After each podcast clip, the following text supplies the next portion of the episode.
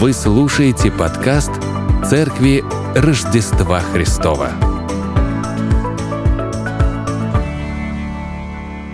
Мы с вами продолжаем путешествие, мы так это называем, да, путешествие по Священному Писанию. Сегодняшний отрывок – это из послания апостола Павла в Рим.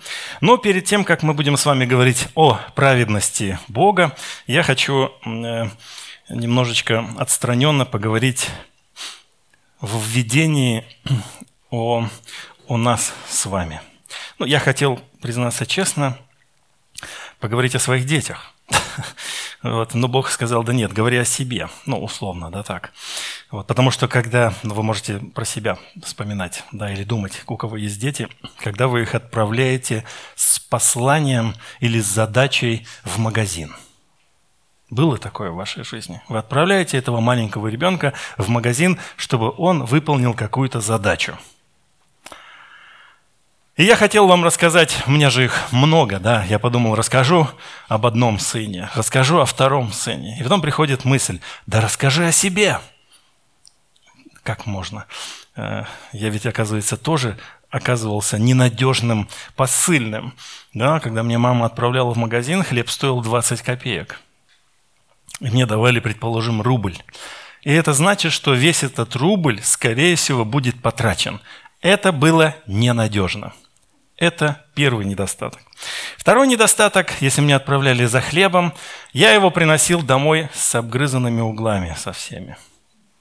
Это такой квадратный кирпичик, и ты пока идешь, зубы сами вцепляются в эти углы, они все обгрызают, обгрызают. если путь вдруг оказался чуть-чуть дольше, но ты решил там, ну магазин вообще-то был во дворе практически, но ты вдруг пошел, пошел, то ты домой мог прийти без одной корки, а то и без двух вообще – Понимаете, да? То есть, и приходит ребенок, ты его послал за хлебом, и он тебе принес хлеб, да, но уже кусками, да. Вот видите, да? То есть, что там говорить о моих детях, если я сам оказывался неверным? Мне приходится по работе ставить задачи сотрудникам, многим разным, и приходилось. И я точно знаю, что такое ненадежный в исполнении сотрудник. Бывает такое, что приходится искать пути решения проблемы с участием этого сотрудника, либо закатывать рукава и самостоятельно выполнять, решать проблему. Вот примерно об этом наш сегодняшний отрывок из послания в Рим. Сейчас вам станет понятно, почему я вам рассказываю здесь про магазин и так далее. Я даю вам совет – Открывайте Священное Писание, открывайте отрывок, вот это послание в Рим, 3 глава, первые 8 стихов, и постоянно держите его перед глазами, потому что моя проповедь всегда строится таким образом, что нужно смотреть в текст и слушать меня, потому что вдруг этот текст начнет говорить немножко не то, к чему вы привыкли. Поэтому открывайте и держите его перед собой. Итак, Какое преимущество быть иудеем? Или какая польза от обрезания? Великое преимущество во всех отношениях.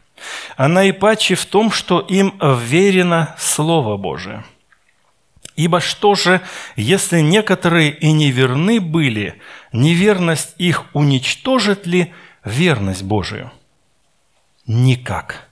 Бог верен – а всякий человек лжив. Как написано, ты праведен в словах твоих и победишь в суде твоем. Если же наша неправда открывает правду Божию, то что скажем? Не будет ли Бог несправедлив, когда изъявляет гнев? Говорю по человеческому рассуждению. Никак. Ибо иначе как Богу судить мир – Ибо если верность Божия возвышается моею неверностью к славе Божией, за что еще меня же судить, как грешника? И не делать ли нам зло, чтобы вышло добро, как некоторые злословят нас и говорят, будто мы так учим? Праведен суд на таковых. Апостол так ставит вопрос, что может показаться, что ответ последует. Никаких преимуществ нет быть иудеем. Но ответ, какой дает Павел, он иного рода. Он говорит, великое преимущество. Итак, какое преимущество? Великое. Быть иудеем и быть обрезанным – суть одно. Это параллелизм, суть одно. Быть иудеем э, – речь о принадлежности к Израилю по плоти. То есть быть по своей природе израильтянином. В предыдущем отрывке он лишает иудея всякой опоры. Почему нам может показаться здесь, что он скажет, никакой пользы быть иудеем? Но нет, он почему-то начинает отстаивать, что польза быть иудеем великая.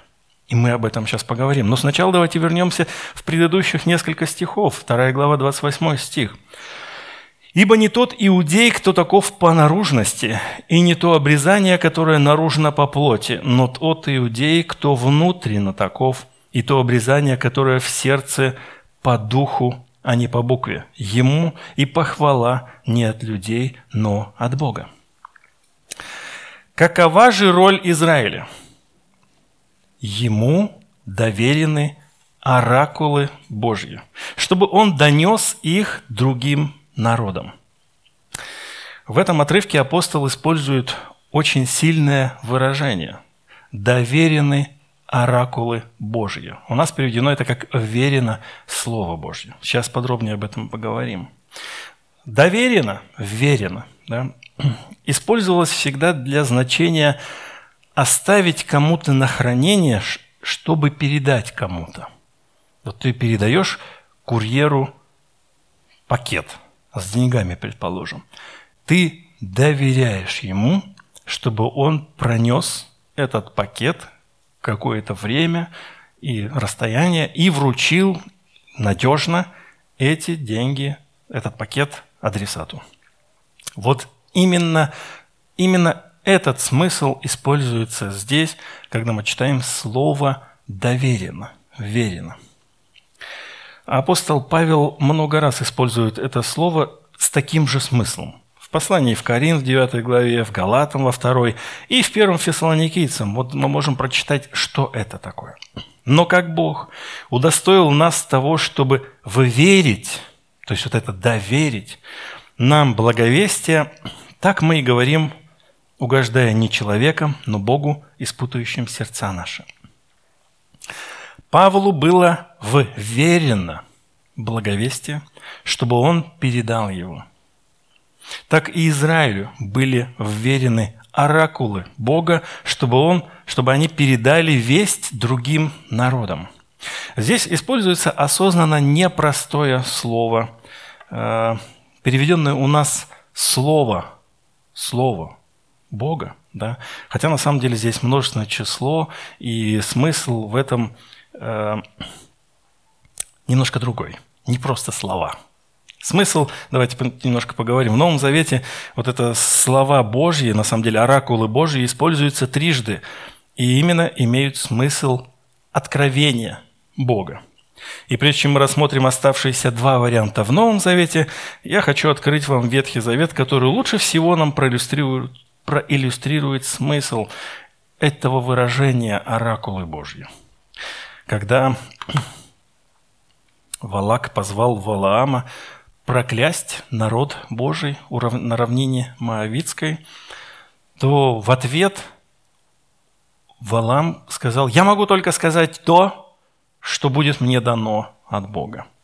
И вот произнес притчу свою и сказал, «Говорит Валаам, сын Виоров, говорит муж с открытым оком, говорит слышащий слова Божии» имеющий ведение от Всевышнего, который видит видение всемогущего, падает, но открытый отче его.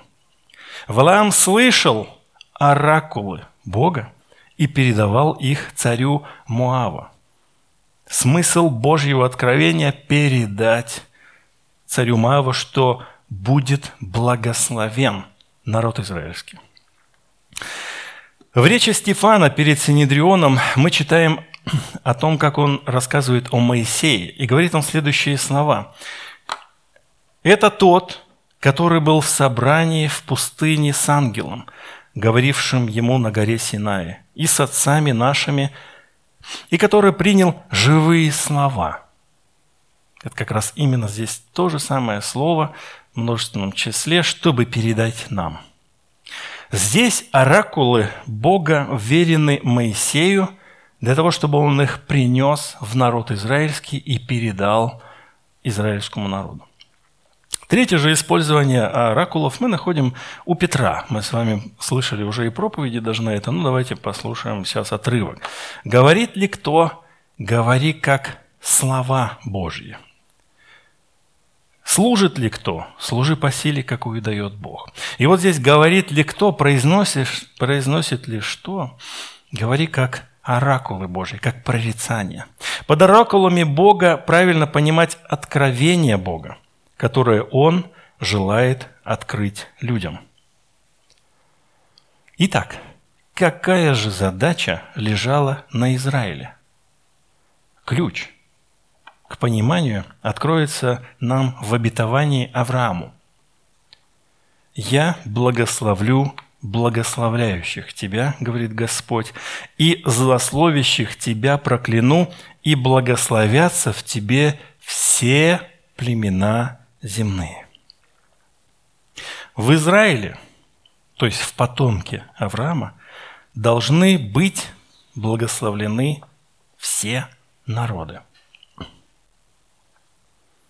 Но что если курьер, через которого ты передал послание, оказался неверным?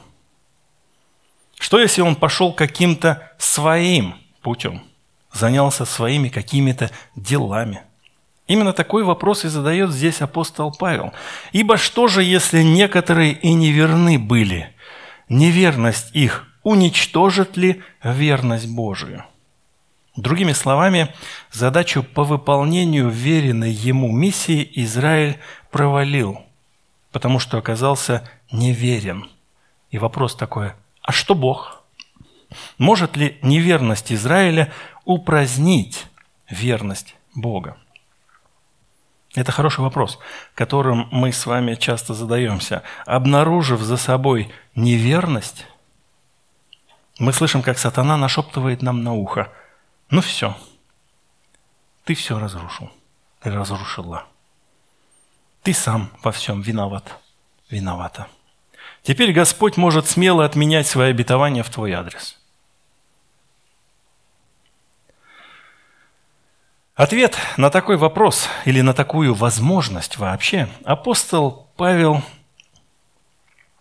дает мощным отрицанием. Нам здесь не видно в этом тексте, да, э, ну, в русском переводе на самом деле много чего не видно, но здесь он э, очень мощное отрицание включает. Э, в Новом Завете всего 15 раз используется э, это слово «никак» или «никогда».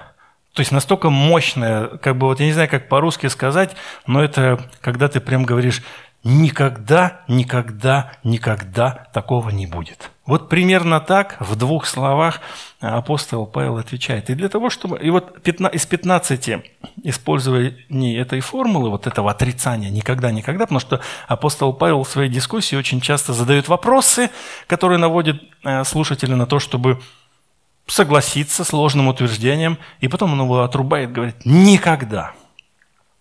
И хорошим, хорошей иллюстрацией будет на самом деле еще одно использование этого слова «никогда».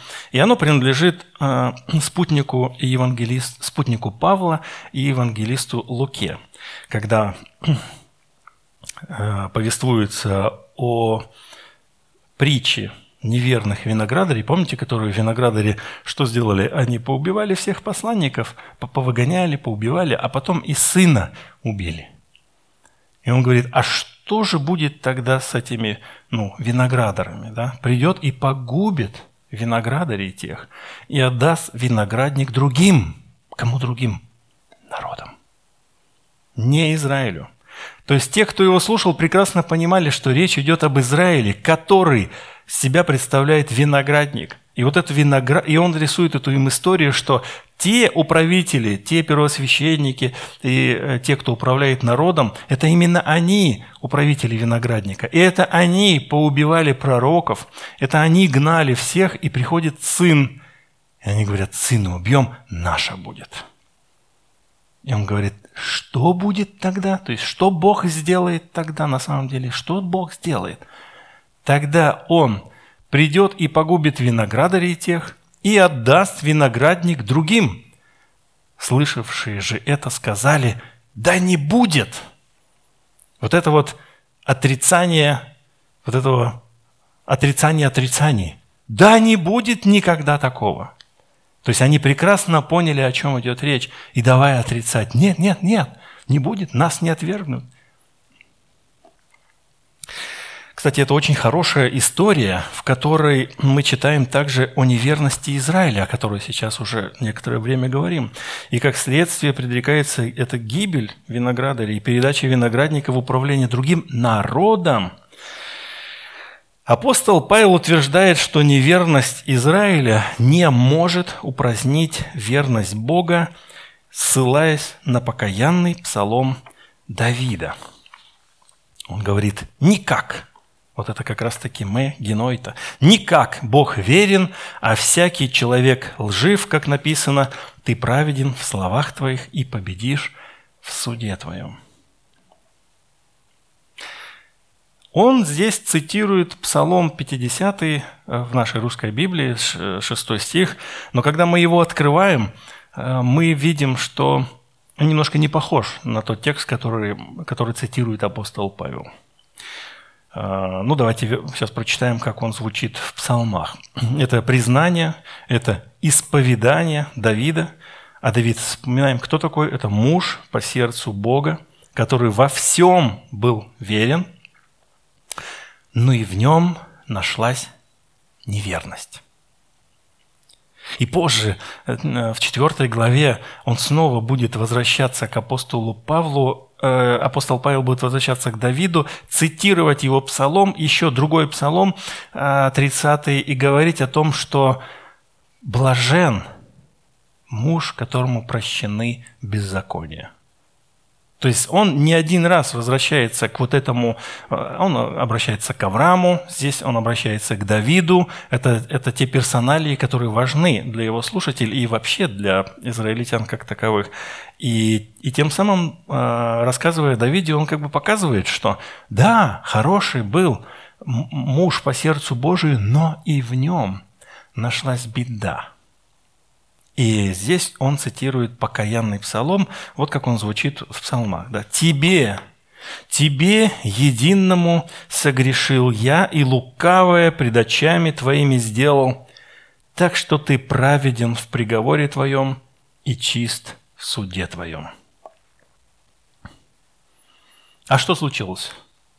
Я думаю, что для тех, кто не знает, а для тех, кто даже знает, нам необходимо э, вспомнить эту историю. Она описана в третьей книге, во второй книге Царств, э, в одиннадцатой главе. Давайте мы прочитаем с выражением. Следующей весной, когда цари обычно выступали в походы, Давид послал на войну Йовава, и с ним его слуг и всех израильтян, они разбили аммонитян и осадили их столицу Рабу, и сам Давид оставался, а сам Давид оставался в Иерусалиме. Однажды под вечер Давид, поднявшись с постели, прогуливался по крыше царского дворца, и с крыши он увидел омывавшуюся во дворе женщину. Она была очень красива. Давид послал разузнать о ней. И ему доложили, что это Версавия, дочь Илиама, жена Урии Хетта, Хет, на минуточку, это не израильтянин. Но этот Урия Хет воевал за Израиль. Давид отправил за ней гонцов, и ее привели к нему. Здесь на самом деле много вопросов рождается. Почему она мылась так открыто? Раз. Почему она пришла вообще? Могла ведь не приходить. Но она пришла. Это вы для себя отвечаете. Он спал с ней, к тому времени э, и она вернулась домой. Версавия забеременела и послала известить об этом Давида. «Я беременна». И тут у Давида начинают рождаться планы. Надо решать проблему. Тогда Давид отправил весть Йоваву, чтобы тот прислал к нему Урию Хетта. Ював отослал Урию к Давиду. Кстати, на минуточку, когда мы позже читаем перечисление сильных мужей Давида, то мы там находим Урию Хета. То есть он был не просто человек, которого Давид не знает. Он был в среде вот самых мужественных, которых наверняка Давид обнимал, кормил, разделял с ними в походах э, опасности и радости. И вот Урия явился к царю, и Давид стал расспрашивать его о том, все ли в порядке у Йоава и войска, и как идет война, а у самого в голове надо отправить его к жене. Пусть переспит с ней. И тогда мы скроем этот позор. Потом Давид сказал ему, иди домой и отдохни. Урия покинул царский дворец, и ему тут же вынесли подарок от царя. Урия, однако, не пошел домой, а заночевал у дворцовых ворот вместе со слугами своего владыки. Давиду донесли, что Урия не был дома. Давид такой думает, что за проблема? Я-то думал, уже вопрос решен, а он не идет к своей жене. Все бы пошли. Ты бы пошел, однозначно побежал бы. И я бы побежал. А Урия такой не идет. И Давид такой не понимает, так как так-то? На следующий день Давид спросил его, разве не вернулся ты из дальнего пути? Отчего не идешь домой? Там красивая жена, я знаю точно, а ты не идешь домой. Но Урия ответил Давиду, и ковчег, и Израиль, и Иудея остаются в шатрах. Мой владыка Йовав и слуги моего владыки ночуют в поле, а я пойду к себе домой есть, пить и спать с женой? Клянусь твоей жизнью, я так не поступлю. Давид ответил Ури, хорошо. Что делать-то? Останься еще на один день, а завтра я отпущу тебя. Ури остался в Иерусалиме, и на следующий день Давид пригласил его к себе за стол. Урия ел и пил, и напоил его царь до пьяна.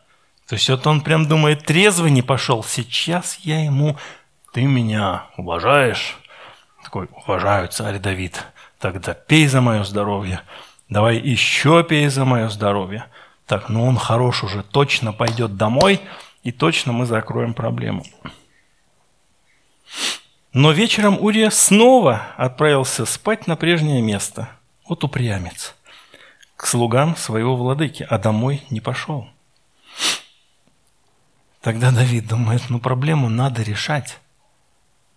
И отправляет вместе с ним письмо Йоваву. В письме он написал, «Поставь Урию впереди, где будет самое жестокое сражение, и брось его там. Пусть его убьют. Ты не пошел к жене? Ты помеха? Тебя надо исключить. Отменить, как сейчас говорят. При осаде города Иов так и сделал. Отправил Урию туда, где, как он знал, располагались упорные защитники. Горожане вышли на битву с Йовавом, и некоторые из воинов слуг Давидовых погибли. Был убит и Урия Хет. Йоав отправил Давиду донесение о ходе войны. Гонцу он приказал так. «Когда расскажешь царю о ходе войны, то может случиться, что царь разгневается и спросит тебя, зачем вы в сражении подходили так близко к городу? Разве не знали, что будут бросать камни со стены? Кто сразил Авимелеха, сына Ерубаля? Некая женщина бросила в него обломок жерного со стены в Тевеце. И так он погиб. Зачем вы подошли так близко к стене? Тогда ты скажи, слуга твой Урия, Хет, тоже погиб. Ключевое слово, да? Пароль. Гонец отправился в путь и, придя, пересказал Давиду все, с чем посылал его Йоав. Вестник сказал Давиду, крепко бились с нами те люди. Выйдя в поле, одолели нас, но мы гнали их до самых ворот. Потом стрелки стали обстреливать нас, слуг твоих, со стены, и погибли некоторые из царских слуг. Погиб и слуга твой Урия Хет. Давид такой. и велел гонцу передать Иоваву, чтобы ободрить его. Пусть это тебя не заботит. Ведь меч на войне разит то одного, то другого. Усиль натиск, пусть город падет. Вот такая история. И мы знаем, что после подошел к нему пророк и рассказал историю про овечку, а, которую единственную забрали. И тогда Давид разгневался и говорит, смерти достоин тот человек, который вот так вот поступил. Овечку забрал единственную. Но овечка, она же была ему как, ну, как родная, да, и вот он ее забрал, разделил богатство со своими, теми, кто к нему приехали, пир устроил, да. Нафан хорошую притчу а, рассказал. И тогда Давид прям вообще ну, вспыльчивый был. И тогда Нафан ему говорит, ты тот человек. И вот э, позже, кстати, сегодня в нашем плане мы читали про одного из иудейских правителей, которого стали обличать. Помните, ему сказали, что э, раньше ты надеялся на Бога и арамеев победил, а сейчас ты понадеялся на арамеев. Ой, он победил не арамеев, а он кушитов победил. А сейчас ты понадеялся на арамеев – отдал им денег много и сказал, давай-ка пойдем вместе против израильтян. Ну, сегодня мы читали эту историю, вспоминайте. И что сделал тогда царь? Он разгневался и бросил этого пророка в яму. То есть на самом деле то, что сделал Нафан, это не было таким, знаете, такой смелый пришел, ногою дверь открыл и сказал, «Э, ты там, Давид, слушай меня, от Господа речь». Нет. Каждый из них рисковал жизнью. И Давид, как мы знаем, человек был очень суровый. Вспоминаем, когда к нему приходили история, что «О, смотри, Саула, твоего врага, да я сам лично ему голову отрубил». И тогда Давид говорит «Ты на помазанника Господня» и, и приказывает отрубить голову этому вестнику. Хотя тот вестник, мы знаем, соврал. На самом деле он не убивал Саула, просто хотел выслужиться. Но это иллюстрация того, какой Давид – И вот в этом псалме, который мы с вами прочитали, он сокрушается. Он сокрушается, и, и именно это сокрушение апостол Павел передает нам в послании в Рим, подчеркивая неверность Израиля. Израиль многократно оказывался неверен. Но это не значит, что Бог может передумать. Он Господь верный. Что же делать Богу, когда посыльный оказался неверным? План отменяется или все-таки что-то можно сделать? Бог верен, и Он благословит народы в лице Израиля. Он это сделает в лице истинного Израиля, в лице Мессии. В Писании мы видим следующую последовательность. Первое. Бог Завета обещает спасти мир и благословить в Аврааме, то есть в лице Израиля, все народы, весь мир. Израиль, оказывается, неверен и не выполняет задачу, которая на него возложена. И тогда Бог верен, отправляет верного израильтянина Мессию. Верность Бога заключается в том, чтобы сделать то, что Он обещал, несмотря на неверность посланников и доверенных лиц. Еще немного о суде. Читая четвертый стих третьей главы, мы не узнаем в нем Псалом 50, 6 стих, потому что перевод на греческий отличается от псалма на еврейском, на иврите. И апостол Павел, несомненно, знает язык и оригинала псалма, и перевод, и он осознанно слово в слово цитирует греческий перевод псалма, который немножко отличается. Немножко отличается, и вот он в чем отличается.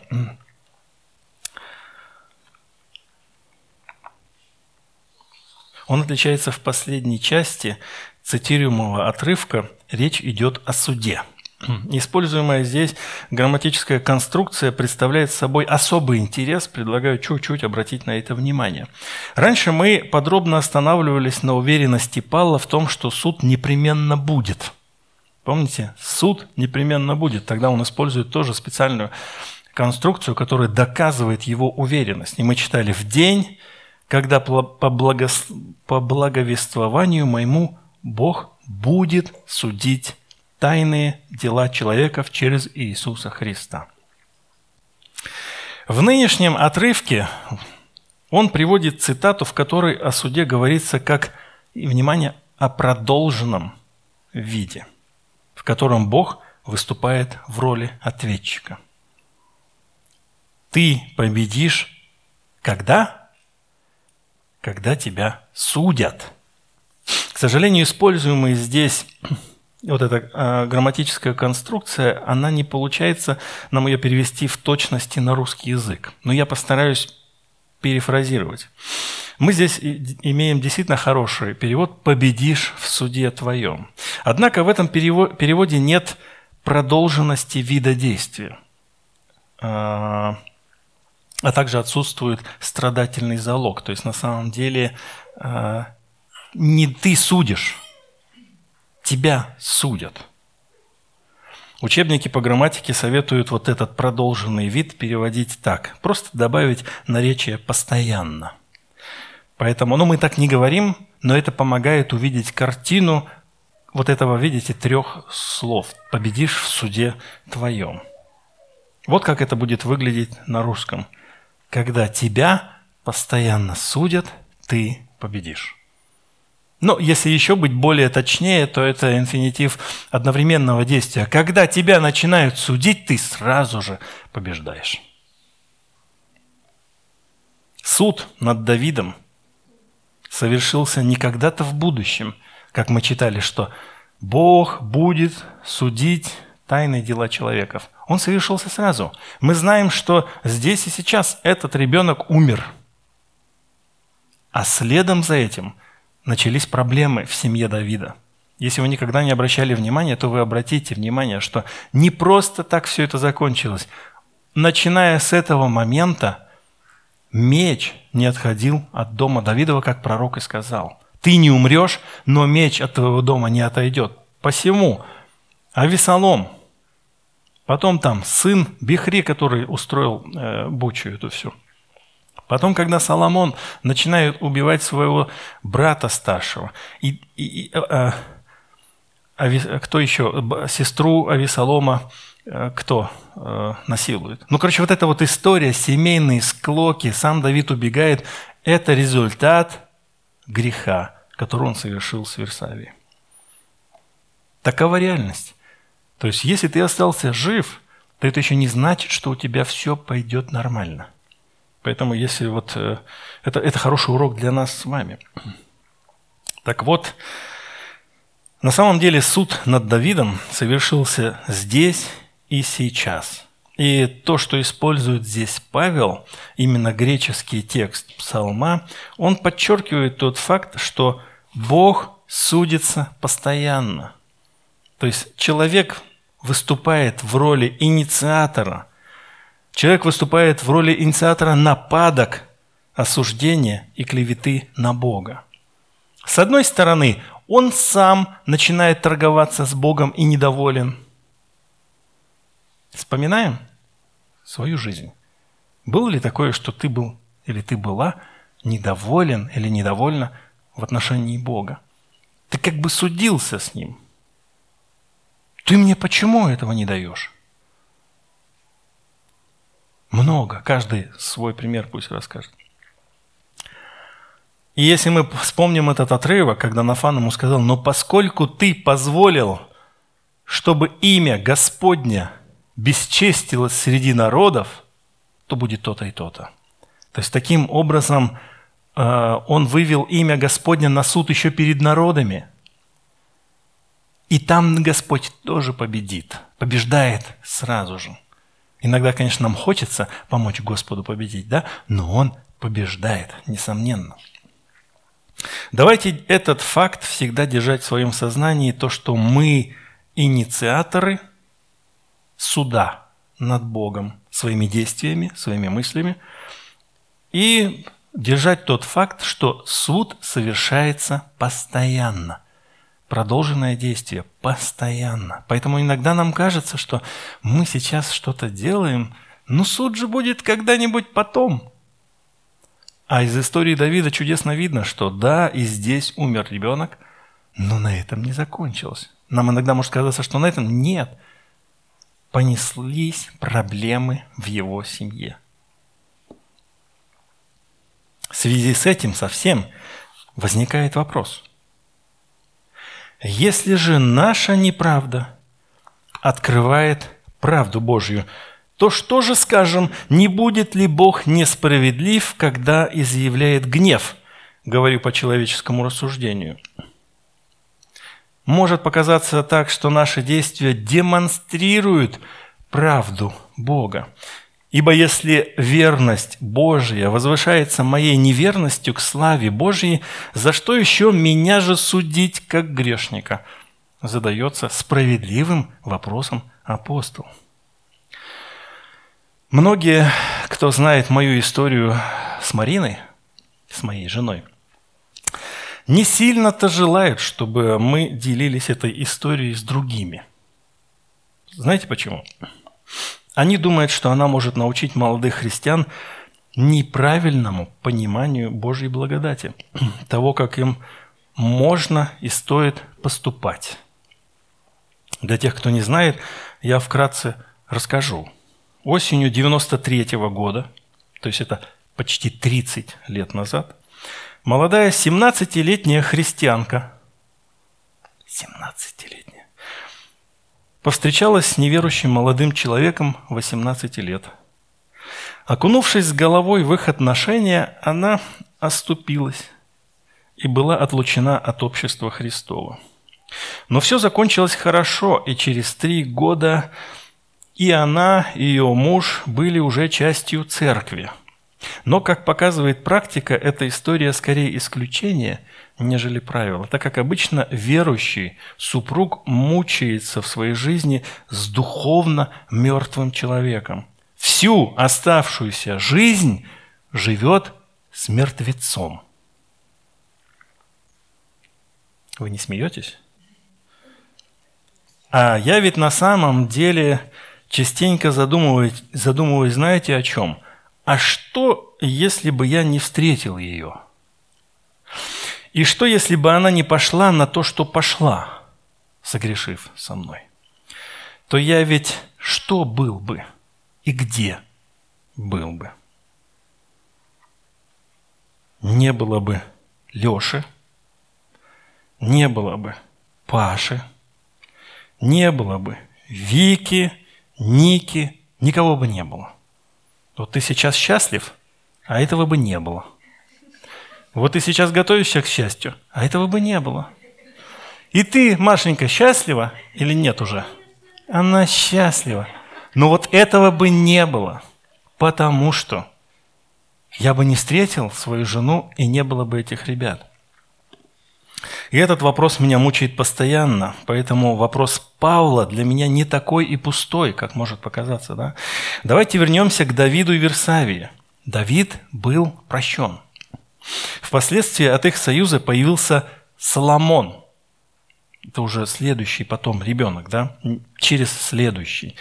Соломон, которого Бог избрал для царства над Израилем. Помните эту историю? Бог избрал Соломона. Ведь у Давида было много сыновей. Шесть родились у него в Хевроне, когда он там царствовал семь с половиной лет. И тринадцать родились в Иерусалиме, когда он его уже взял, и его царство утвердилось. Но Соломон родился как раз от Версавии, это вот последняя жена. И он был предпоследним в списке среди своих родных братьев. Кого бы Бог избрал тогда, если бы Давид не согрешил? Кого?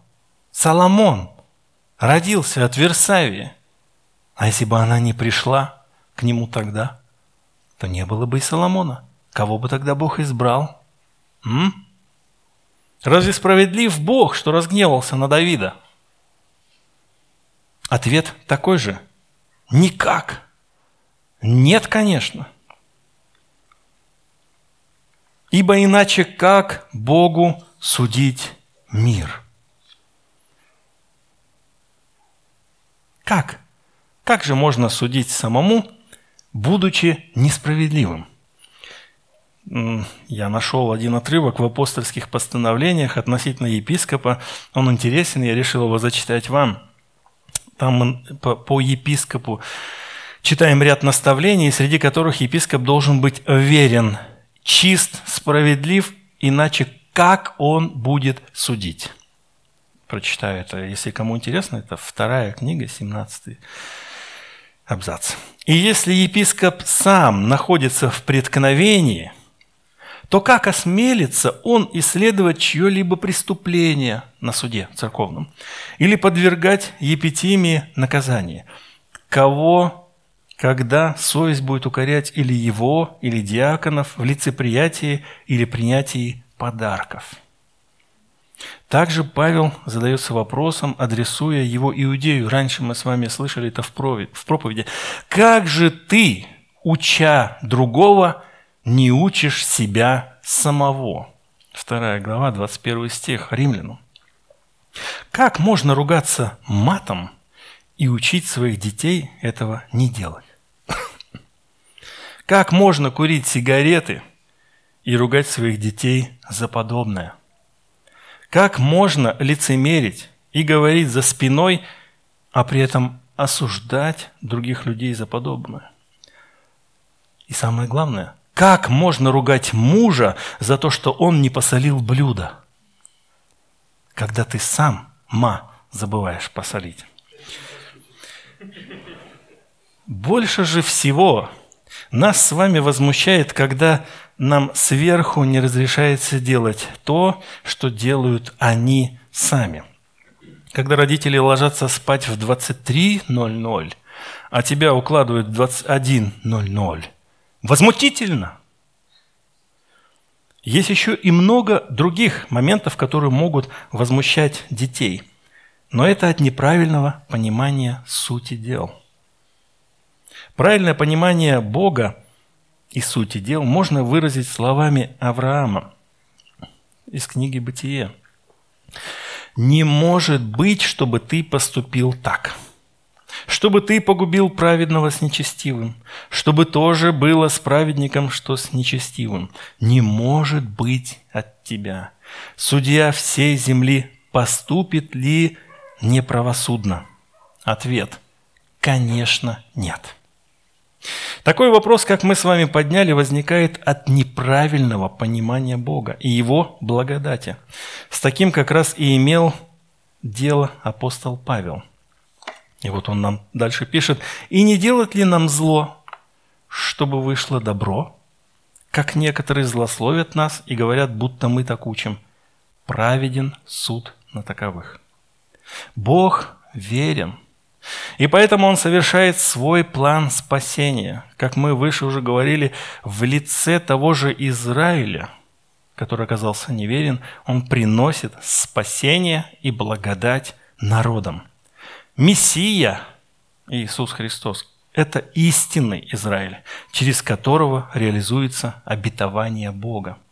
Давайте в связи с этим вернемся в начало послания, первая глава, первые, третий, четвертый стихи, которые говорят о том, что Мессия и есть настоящий Израиль. Я прочитаю, вы послушайте. «О сыне своем, который родился от семени Давидова по плоти, и открылся Сыном Божьим в силе, по духу святыни, через воскресение из мертвых, о Иисусе Христе, Господе нашем».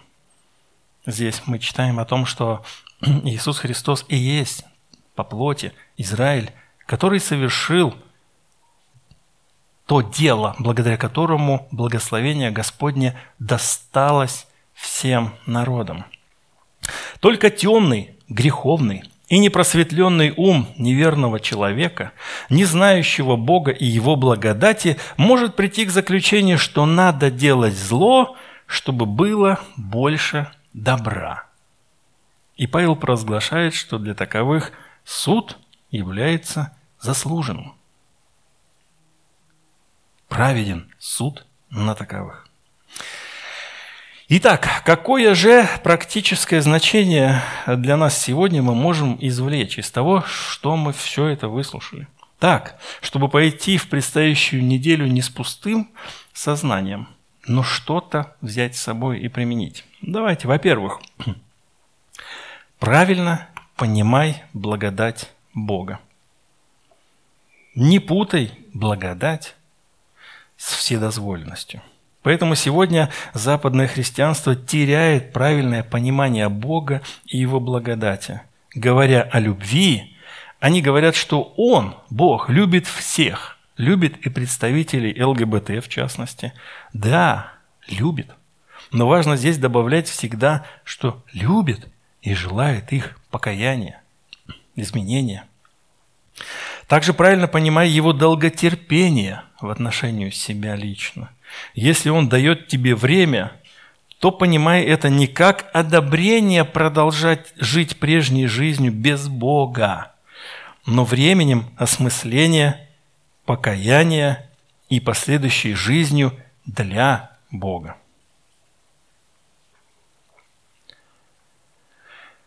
Как Израилю была доверена задача донести оракулы Бога, то есть Божье откровение для язычников, так сегодня эта же задача возложена на церковь. Израиль оказался неверен.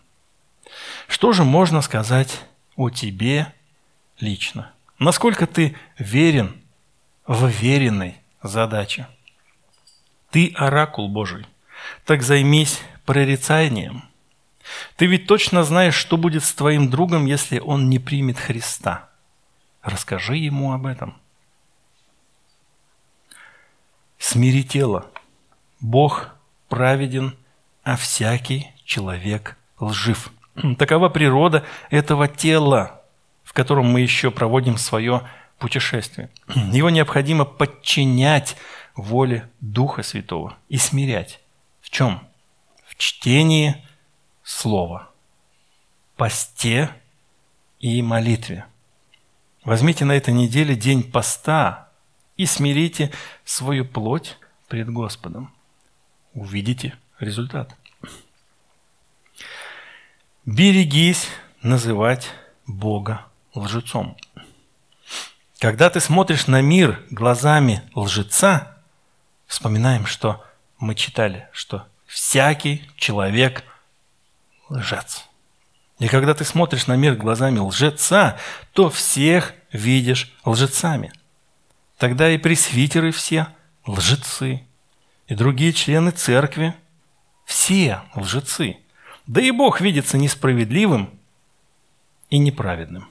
Это проблема погибающего духа человеческого, который отчаянно нуждается в благодати прощения, обновления и освящение. И последнее. Бог совершает суд. Да, будет окончательный суд в последнее время, но здесь и сейчас Бог совершает суд. И в этом суде Он победит. Совершенно бессмысленно лгать и изворачиваться. Апостол Павел советует нам самим экзаменовать себя, чтобы не быть судимыми Богом.